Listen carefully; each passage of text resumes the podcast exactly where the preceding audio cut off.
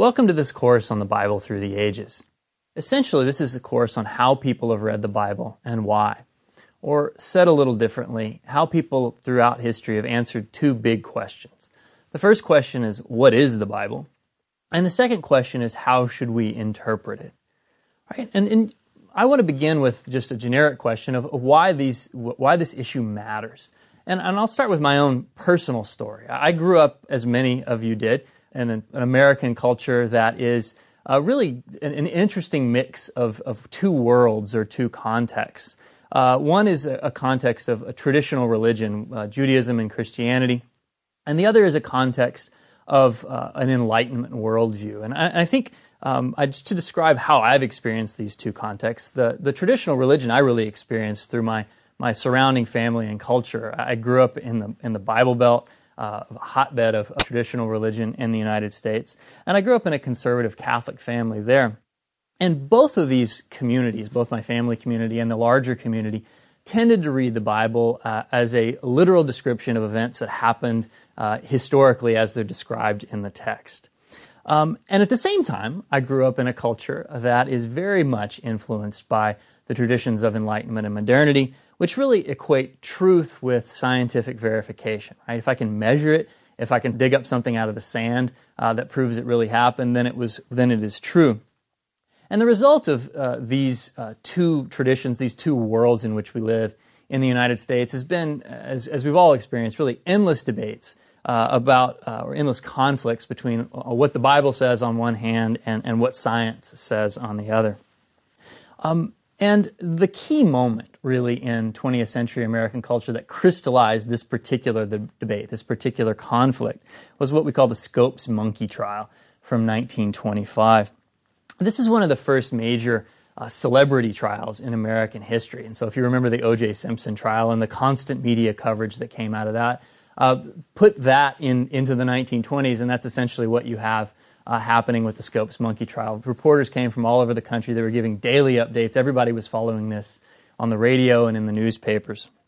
And as I said, it's, it's the moment in which we uh, don't invent the clash between one way of reading the Bible and one way of approaching science, but it, the moment in which it gets culturally crystallized in, in the American uh, context.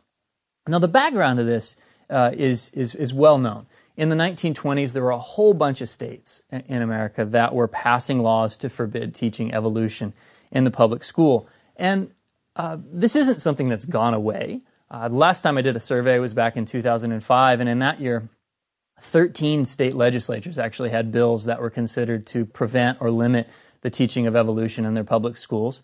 And this involves some of the usual suspects, places like Alabama and, and Arkansas, where I'm from uh, but also places that you might not expect. Places like Florida and New York and Pennsylvania also had and considered bills like this. So this was happening in the 1920s on a, on a scale even more significantly than it's happening still today. And in 1925, the state of Tennessee passed what was called the Butler Act, which was the most uh, intensely um, rigorous uh, of these particular laws to ban the teaching of evolution. And essentially, what it said was that you couldn't teach anything that contradicted a literal reading of the creation story in Genesis, whether it be in a public high school or even in a publicly sponsored university. And there were a whole bunch of people that wanted to challenge this law, challenge its constitutionality. And the group that took the lead was the ACLU, the American Civil Liberties Union.